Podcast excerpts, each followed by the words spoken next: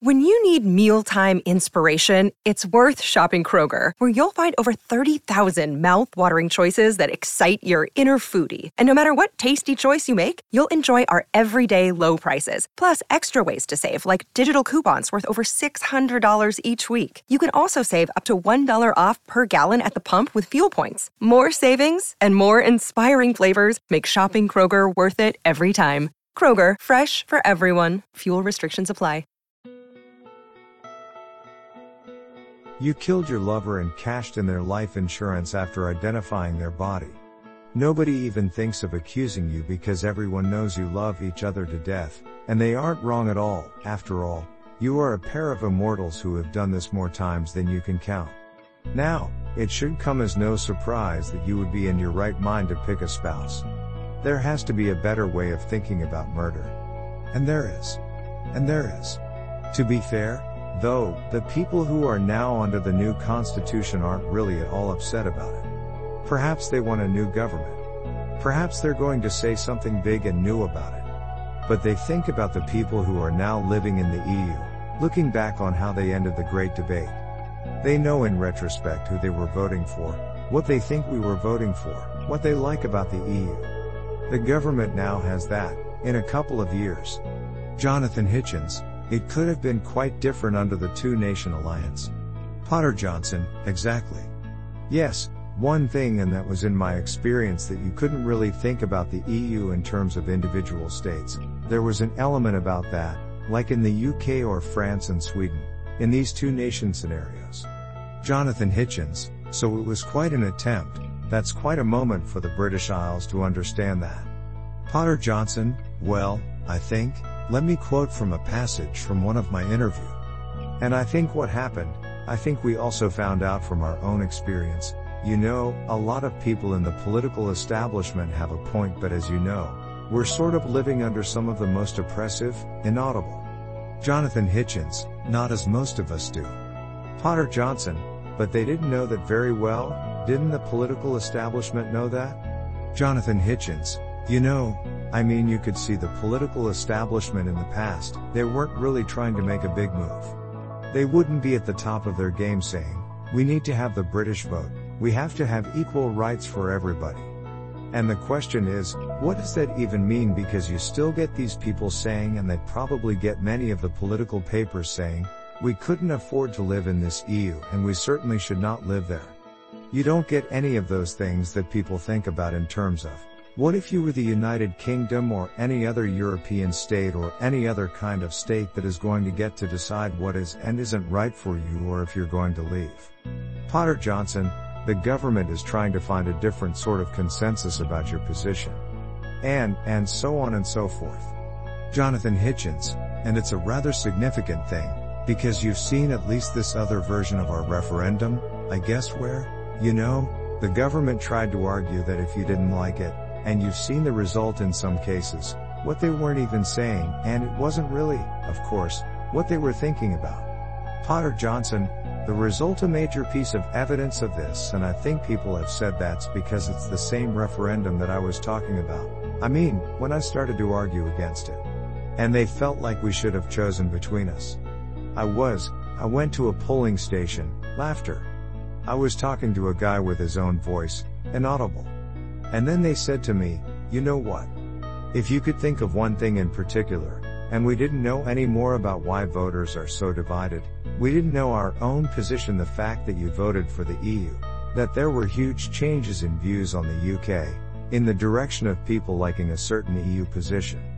So, my theory then was that there was an attempt to have more British citizens voting against us when we decided to go the way of Norway and that would have been, you know, a result you needed to make that difference to the country and to the general public.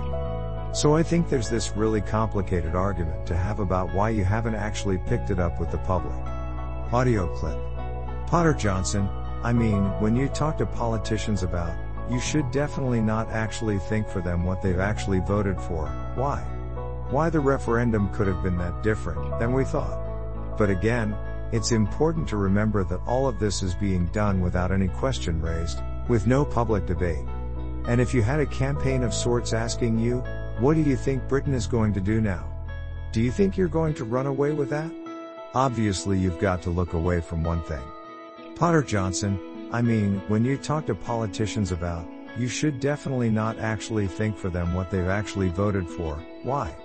Why the referendum could have been that different than we thought.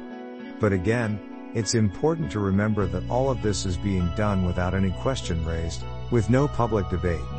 And if you had a campaign of sorts asking you, what do you think Britain is going to do now? Do you think you're going to run away with that? Obviously you've got to look away from one thing.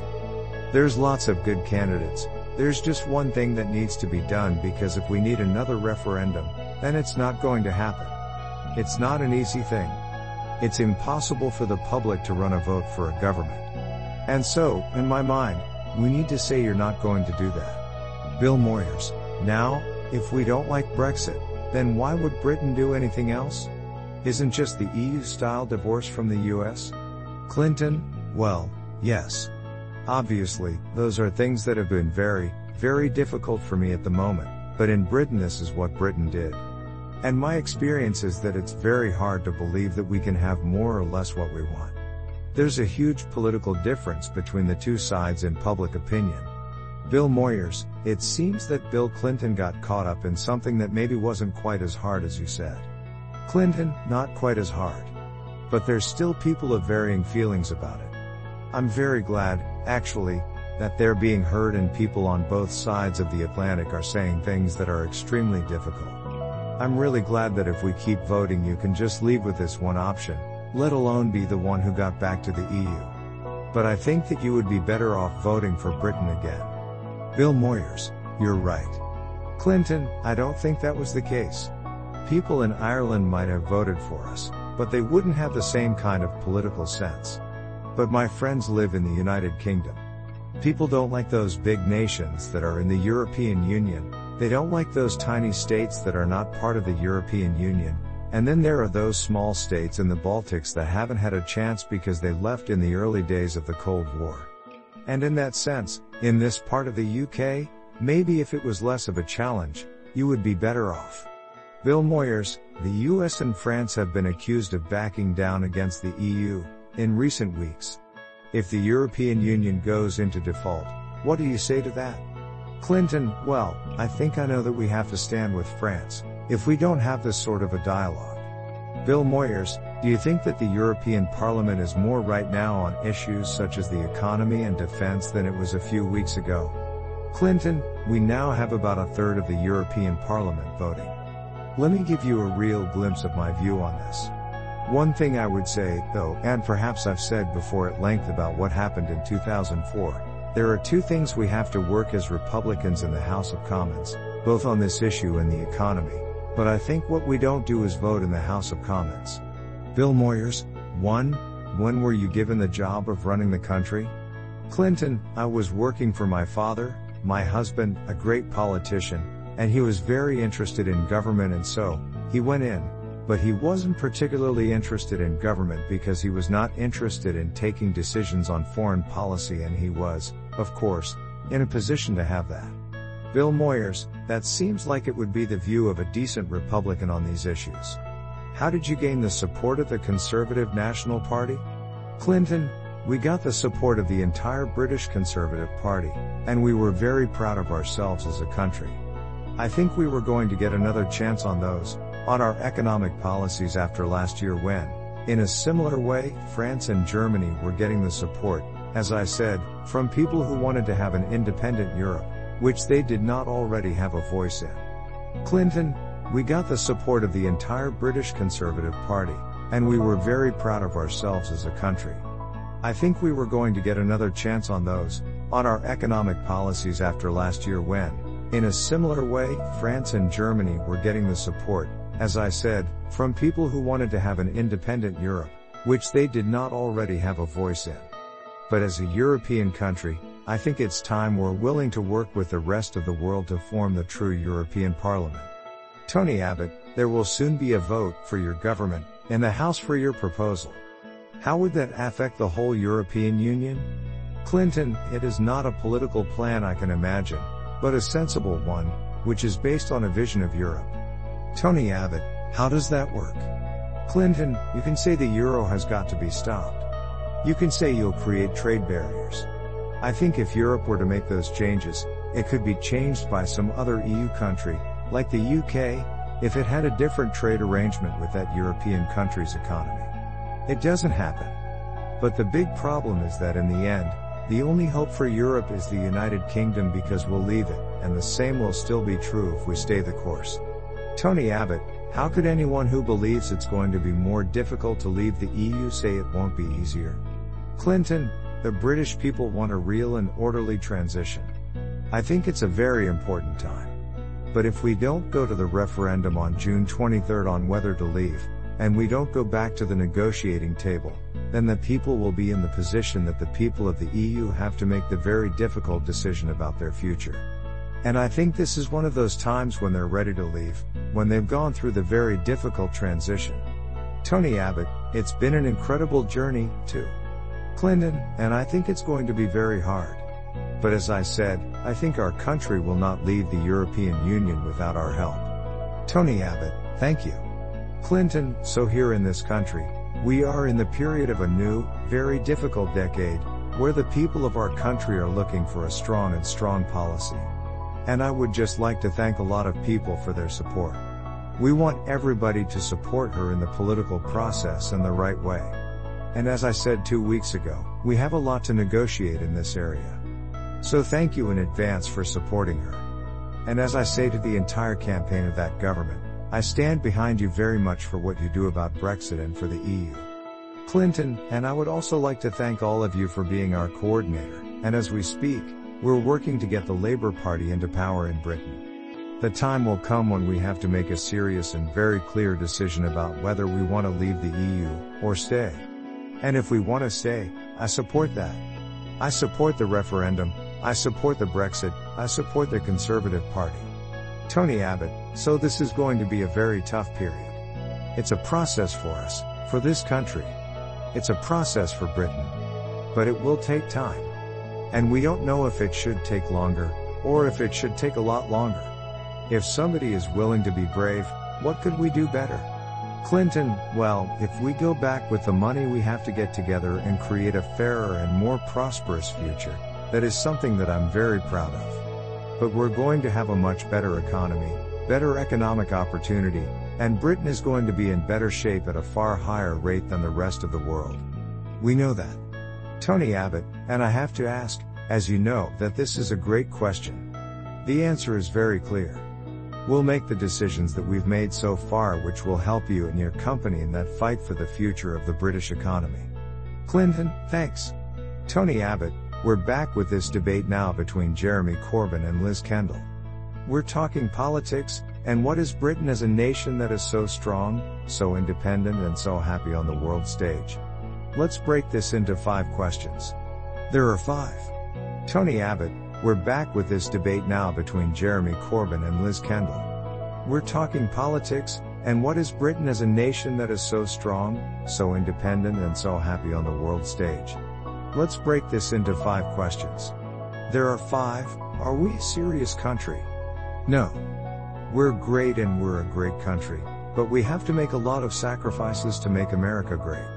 And for sure, we need to keep paying back our foreign debt. That's what we've done to our foreign debt.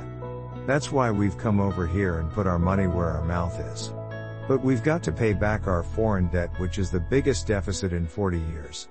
And in a time and place that's going to be harder to resolve now, that deficit is going to be deeper and deeper.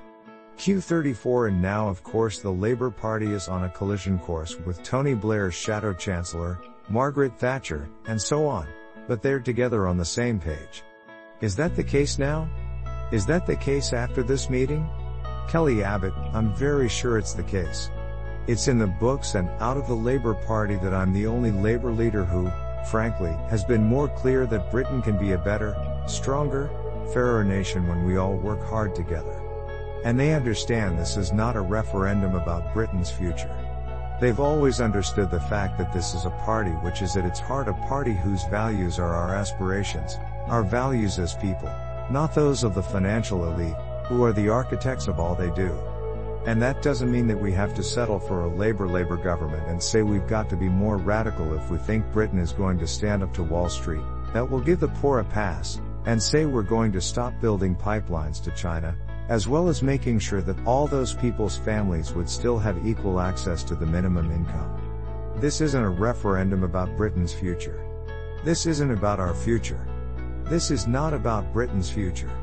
This is not about us being a better, fairer society if we don't work hard enough, but it is all about ensuring that we do work hard enough to get everything done in our interests. And I think that's what we stand for. It's not about the future of Britain, it's about Britain's future. At the end of the day, we've got to be more radical. We've got to be more radical in our ideas. We've got to be less radical in our policies. There's an element of pragmatism, of course, but we have to be smarter and more radical in our decisions than we are in the past. But you can't stop things that way. You can't stop problems. Q35 I know that you are not averse to discussing what you think about it. You are averse to talking about politics as something that is on the fringes. The Labour Party's been on the fringes for 40 years now. Why is that so? Kelly Abbott laughs. I don't think we've had the time I don't believe we've had that many meetings where members of the public come to sit quietly about what we think. The Labour Party is the third party in terms of policy and our government is the third party in terms of government. And as I said, if we continue to ignore what is going on around us and try to play by the same rules we're playing by, then we can't succeed. So I think our role in all this is to try and be more radical and to take the lead on issues that matter. And this could also include anything. I mean, we're not a country that is going to go on and on and on with the police and the courts, because we're an extreme, extreme country.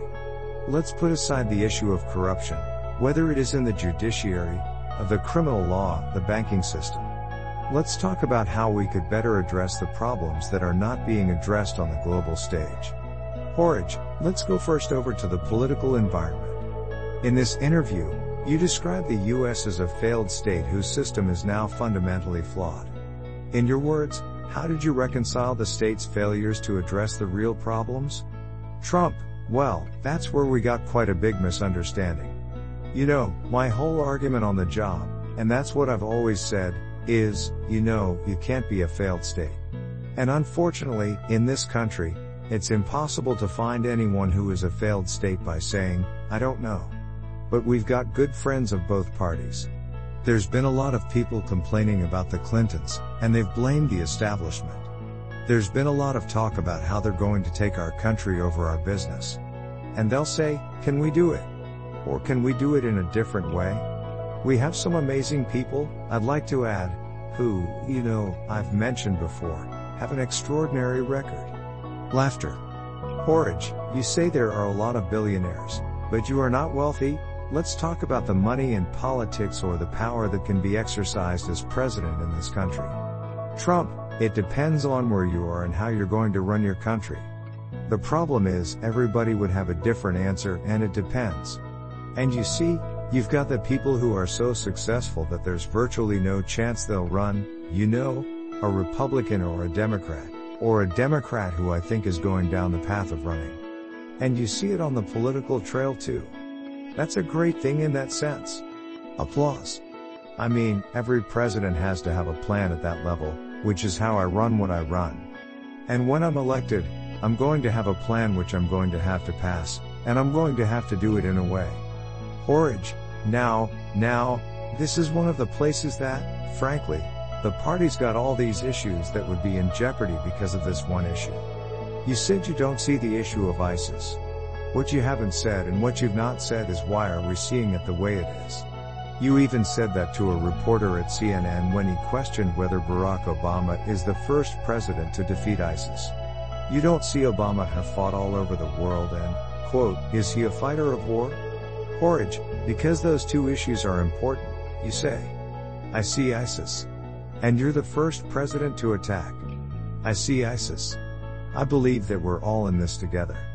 We're all together, you believe it. And I think what I'll share is for the first time in years we're talking about a unified country. We're talking about a system of government. I believe that this is the way it is. I'm a very close friend of Ronald Reagan, he was in the White House. And I don't want to go through that again, because this is the first time anything like that ever occurred before. And as you know, Donald Trump is extremely concerned with the status quo. For the first time in history, he doesn't like being called on to be on the wrong side of history. And the way to have a government of laws, of a fair and just system of public administration, which you would have seen in France and Germany, is a national sovereignty. That would have a constitutional republic. And he's not going to go that way. Porridge, you have criticized Ted Cruz for advocating on the Senate Foreign Relations Committee and running for president. What is your vision for this presidency going forward with regard to that? Trump, I think it's going to be a very big disaster. And I think, I think you'll see some very interesting people. They're going to try very hard to figure it out. You'll hear about them a lot in the press. Trump, I think it's going to be a very big disaster. And I think, I think you'll see some very interesting people. They're going to try very hard to figure it out. You'll hear about them a lot in the press. You will hear the stories from media folks who, you know, say, can you imagine what this is going to be like? This is one of the biggest, it's got the most energy. Is that a black person is going to be getting help? And I think that's what we're going to have to deal with, because if you really are trying to help poor people, you're going to need to have special assistance. And that's exactly what we're going to have to do. Bill Moyers, I think what you're talking about is a program of black America being put on trial which the Democrats always want, and it is about to launch.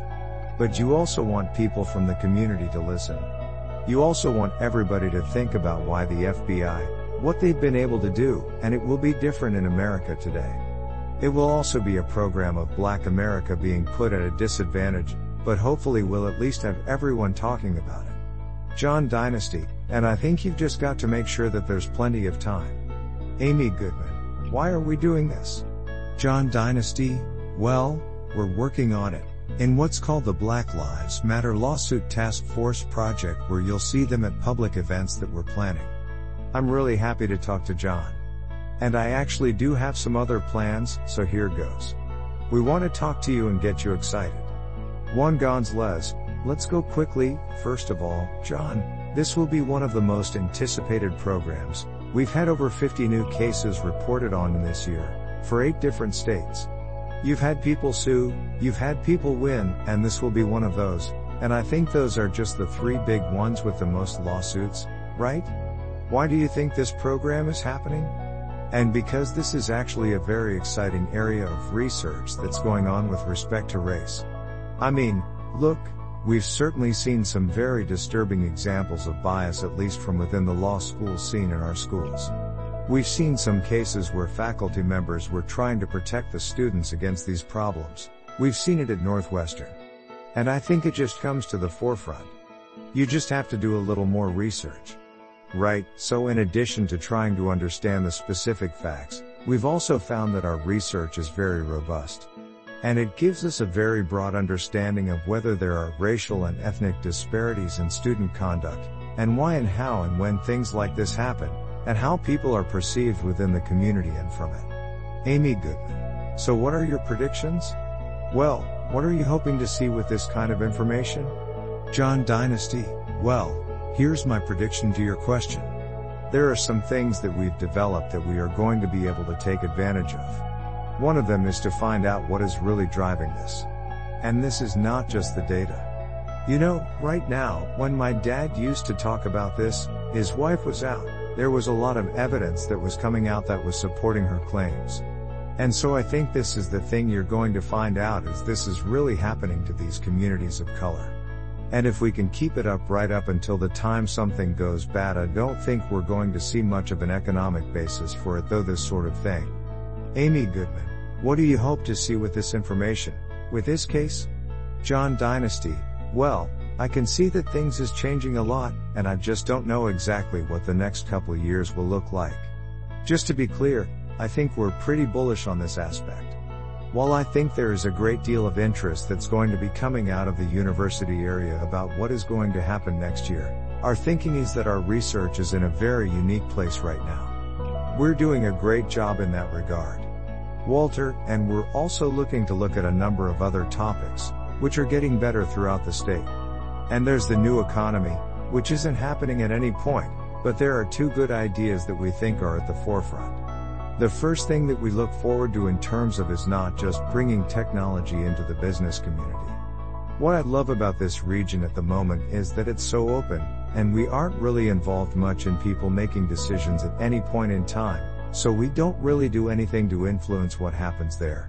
But I think what we are seeing now all over the state is some of these new investments in the economy and the education system.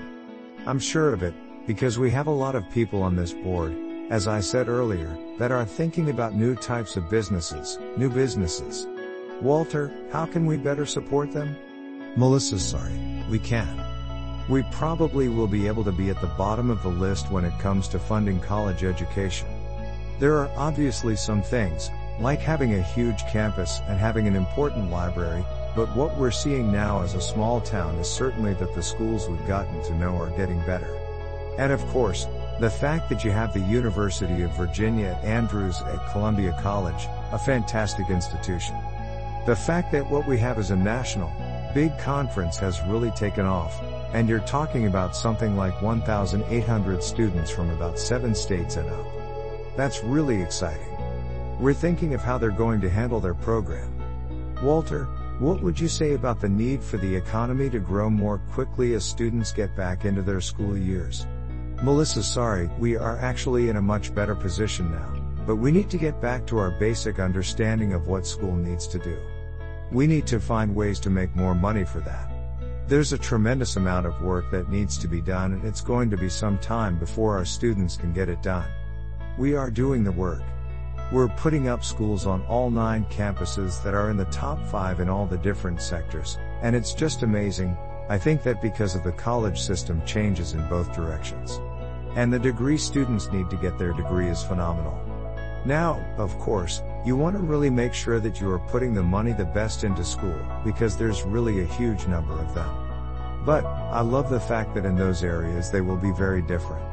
Walter, and you're also trying to encourage companies that are investing more in their businesses, like some of those that are doing the recruiting. Melissa, sorry. Well, I think what we will see is a lot more than just investing in this new company that you have to make sure that they continue to grow and that they retain employees and that they continue in business to support as long as they can.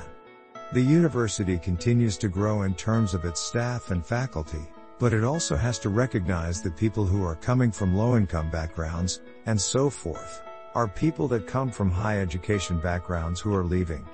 And those students don't have an ideal job because they don't have the money to hire qualified teachers on their campuses. So those are people that are coming from low income backgrounds. So, I think we all know that's not the best path forward for businesses that are expanding and creating jobs. Walter, we now have more than 1,800 students from Virginia. So what if there's a problem? Do you have a vision for what we can do that we can be more effective in supporting these students? And we're also thinking about how we can continue to expand our position as a state-based, global company, and build out a network of employers to do that. Melissa, sorry, that depends on how we look at the future of the economy. If a college student is looking for an advanced degree or a master's degree that has a lot of interest in them, they have a whole lot of opportunity here this year. That's not about one thing. Instead, there are quite a number of opportunities. The U. If a college student is looking for an advanced degree or a master's degree that has a lot of interest in them, they have a whole lot of opportunity here this year. That's not about one thing. Instead, there are quite a number of opportunities. The US Open, for example, at the beginning of 2008, was a great college for aspiring players. Over the past six years, more than 100 players have applied for a master degree, making it one of the best universities in the world. It's an important opportunity to come and apply and find someone that is interested. Most of these are coming from the lower secondary education systems, which typically have a low number of top level professors and a reputation of working in areas like business, finance, marketing, and education. And I think it's quite remarkable this year that many more women in sports are starting in university, especially athletes from the major sports. Women are more likely to receive a bachelor's degree. And that's what's driving this overall increase in the number of women to play on sports teams and colleges. Rachel Maddow, but are these guys really starting to go through the process? Michael Gates, well, first of all, what is the difference? They're beginning to enter the game. They don't have it all in common. They have different approaches and the ability to find different ways to achieve different goals. To start, they're trying different approaches for the right purpose. It's not about getting too creative, not on the basis of something like, oh, I'm going to work with this dude. All of my girlfriends see this guy, let's call him a nerd and let his work on it show. There wasn't that, though, then. There was more focus on finding the right balance between pursuing the same goal and doing that better. There is some movement going on on that front here and in the US to do more and more research into how to improve the number of women available. What things can reduce that number? Rachel Maddow, do these athletes ever look at the idea of being a women's athlete? Michael Gates, I think so. The thing to keep in mind is you need guys in high school. We went around with the idea of having young girls in college, maybe 20. There's a lot of different ideas that people have about that. When I was younger, I did a lot of that. At 20, I thought we were going to be very, very successful. It is the same with professional athletes, obviously. The same with young athletes, a lot of the time their body is more open-minded when it comes to how they're going to play. Rachel Maddow, but the idea that if these kids are going to grow up to be college athletes, we've got to look at their bodies as a whole as the people we want to be. Michael Gates, yeah, and the idea of having a kid that's going to grow up to be an astronaut, that is definitely where you're going to draw the line. You want to look at the body and the movement that it is in and not simply to look at this guy in college. Rachel Maddow, let me ask you a final question. Can you tell me how the American Athletic Conference is working to ensure women in sports get more of the same attention that men receive on the field? Michael Gates, right. We have all sorts of ways to improve that, but the whole notion is it's not going to be as simple and easy to have the same coverage and be the same guys on the sidelines. It could be that the men look at a guy like Derrick Rose and they think, Rachel Maddow, Derrick Rose was getting much more money than Derrick Rose does right now? Michael Gates, yes. It's the same in the men's league and in the college sports. It can happen to men too. It's not all about money per se. It can happen to men a lot more. Rachel Maddow, you have that two guys here in college that have really come to know that they can make money. Does that come with one problem with the job, when you're a college athlete? Michael Gates, sure, sure. Right. I have too, I haven't done it myself before, I want others to know that. It's the same. When you see Derrick Rose, he has this, oh, I'm interested in doing something big, to me. You go and you go and you see his career. He is an amazing young man, very energetic, great physical specimen. Rachel Maddow, and he's the sort of leader you'd expect that you might see in a guy like you.